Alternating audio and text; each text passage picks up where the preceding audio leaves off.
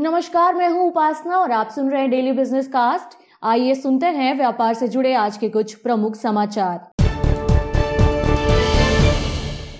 Consumer goods company Hindustan Unilever के net profit में तीसरी तिमाही में सालाना आधार पर 18.8 परसेंट की बढ़ोतरी हुई है।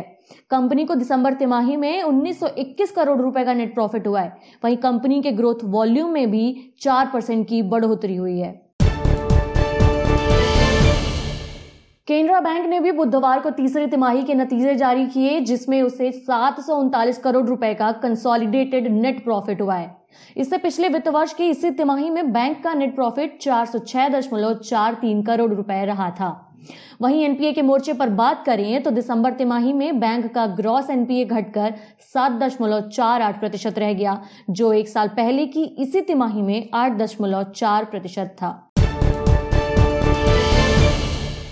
तेल कंपनियों ने लगातार दूसरे दिन पेट्रोल और डीजल के कीमतों में बढ़ोतरी की है। इस बढ़ोतरी के बाद दिल्ली में पेट्रोल की कीमतें छियासी रुपए तीस पैसे, वहीं मुंबई में बानवे रुपए छियासी पैसे के स्तर पर पहुँच गई हैं।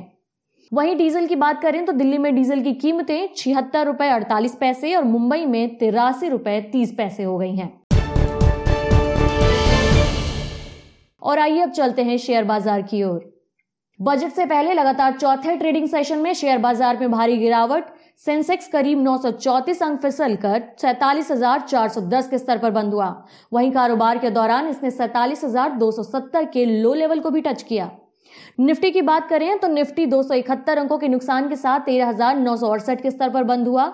सेक्टोरल इंडाइसेस को देखें तो निफ्टी बैंक करीब तीन परसेंट, निफ्टी मेटल ढाई परसेंट, निफ्टी रियलिटी और निफ्टी ऑटो में दो दो परसेंट तक की गिरावट देखी गई।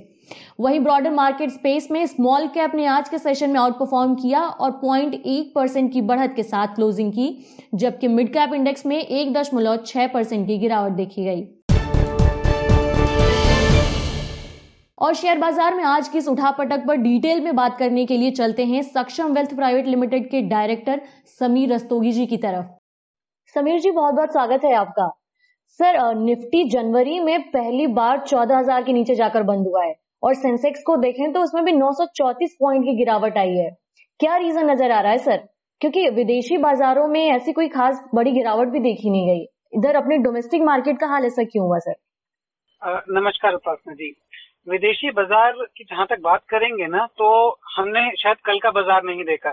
26 जनवरी को हमारा हिंदुस्तान का बाज़ार बंद था, बट अगर हम सारी एशियन मार्केट देखें तो सभी जगह गिरावट थी। चाहे चाइना ले लें, कोरिया ले लें, वियतनाम, ताइवान निकई भी सो, डेढ़ से दो परसेंट का। तो कहीं ना कहीं आज की गिरावट में मुझे लगता है, एक तो उसका बैलेंसिंग इफ़ेक्ट था नंबर वन नंबर टू अगर हम गिरावट आ रही है तो हमें सरप्राइज़ नहीं होना चाहिए। देखिए, दो बातें हैं।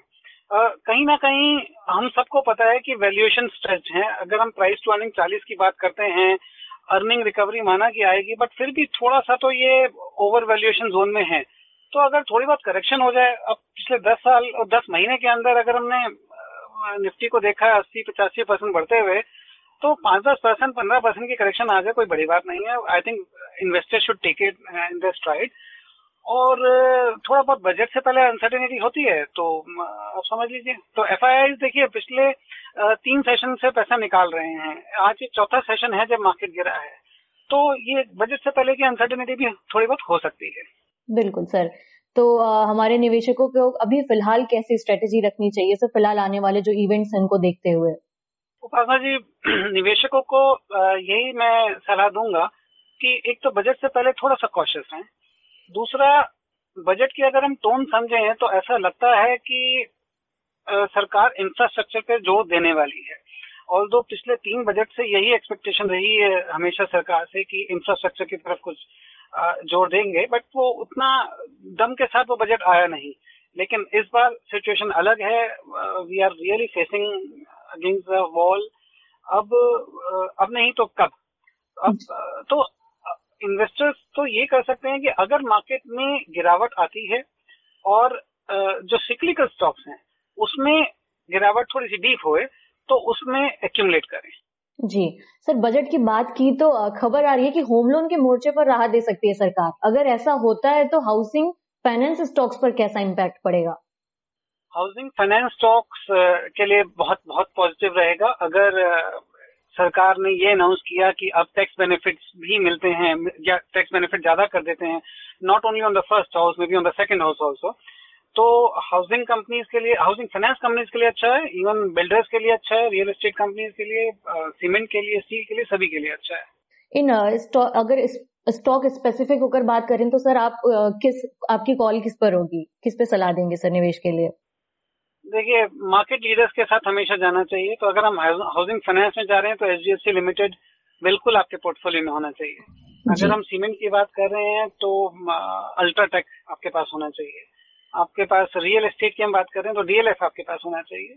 तो ये तो आपका एंकर पोर्टफोलियो होना चाहिए। बाकी तो आ, देखते हैं। पहले बजट में क्या अनाउंसमेंट होती है किस तरीके से ऊँट किस करवट बैठता है फिर पता चलेगा। जी आ, काफ़ी अहम बात कही आपने।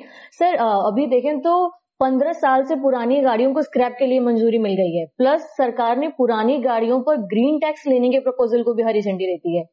अब ऑटो स्टॉक्स पर इनका कैसा इम्पैक्ट पड़ेगा? और इन स्टॉक्स के लिए क्या स्ट्रैटेजी रखनी चाहिए? उपासना जी, दो चीज़ें हैं इसके अंदर।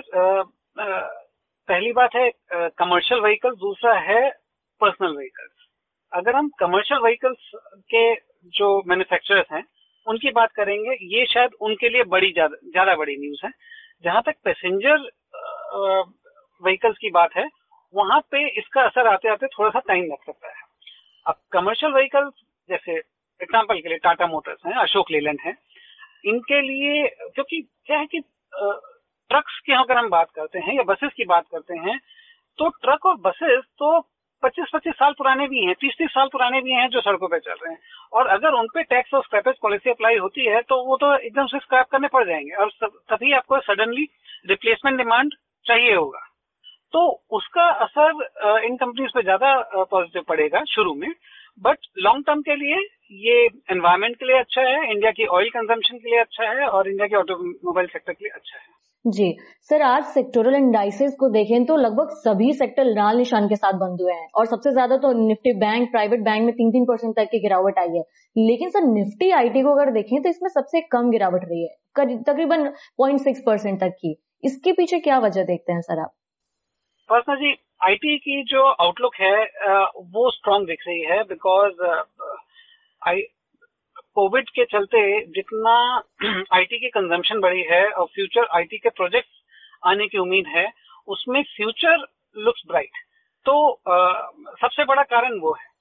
और बैंक में अगर गिरावट सबसे ज़्यादा की हम बात करते हैं तो कहीं ना कहीं देखिए बैंकिंग वीक लगता है बिकॉज़ आरबीआई की रिपोर्ट के हिसाब से हमारा बैंकिंग सेक्टर का एनपीए बढ़ता दिखता है।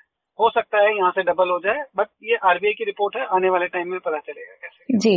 आ, सर ये तो आज के मार्केट की बात हो गई। कल मार्केट पे अगर हम नज़र रखें कल मार्केट कैसे खुलने वाला है तो दो अहम अपने पास दो तीन अहम फैक्टर नज़र आ रहे हैं। पहला की फेडरल रिज़र्व की मॉनेटरी पॉलिसी की बैठक के फैसले आ जाएँगे और बजट में भी मात्र दो ट्रेडिंग सेशन रह जाएँगे। कल बाज़ार कैसा रिएक्ट कर सकता है सर? और क्या स्ट्रेटेजी रखने की सलाह देंगे आप? मुझे लगता है वीक ही रह सकता है। बहुत ज़्यादा उम्मीद ना रखें। बजट से पहले देखिए एक ट्रेंड सा बनता जा रहा है। एफ़ आई विड्रॉ कर रहा है। तो कल और परसों में ऐसा कोई रीजन नहीं दिख रहा कि एफ़ आई पॉजिटिव कैसे हो जाए। डीआईआई की पॉजिटिव होने की मुझे कोई उम्मीद नहीं है। एफ़ आई पॉजिटिव क्यों हो जाएगा वो कोई ट्रिगर नहीं दिख रहा है। जी तो थोड़ा सा थोड़ा सा कॉशियस है थोड़ी बहुत बढ़ जाए तो कोई फ़र्क नहीं पड़ता लेकिन कॉशियस है अभी कोई उतावलापन नहीं चाहिए। जी आ, कल के लिए अगर आप हमारे निवेशकों को हमारे श्रोताओं को कोई किसी स्टॉक पर दाव लगाने की सलाह देंगे सर? ये बड़ा मुश्किल है मेरे लिए किसी स्टॉक पे दाव लगाने के लिए बात करना। तो देखिए अभी कह नहीं सकता। अगर कोई पर्टिकुलर सेक्टर में डीप करेक्शन होती है हम्म। तो उसकी तरफ़ देख सकते हैं। बट बाकी रियल एस्टेट सीमेंट स्टील ये सब अगले दो तीन साल के लिए होल्ड करना काफ़ी अच्छे सेक्टर बिल्कुल। बहुत बहुत धन्यवाद समीर जी आपका। आज इस मार्केट के इतने बड़े उतार चढ़ाव के बीच हमारे श्रोताओं को हमारे निवेशकों को एक सोची समझी स्ट्रेटेजी बताने के लिए आपसे फिर मुलाकात होगी। बहुत बहुत धन्यवाद सर। नमस्कार तो ये था आज का डेली बिज़नेस कास्ट जिसे आप सुन रहे थे अपनी साथी उपासना वर्मा के साथ। सुनते रहिए नवभारत गोल्ड धन्यवाद।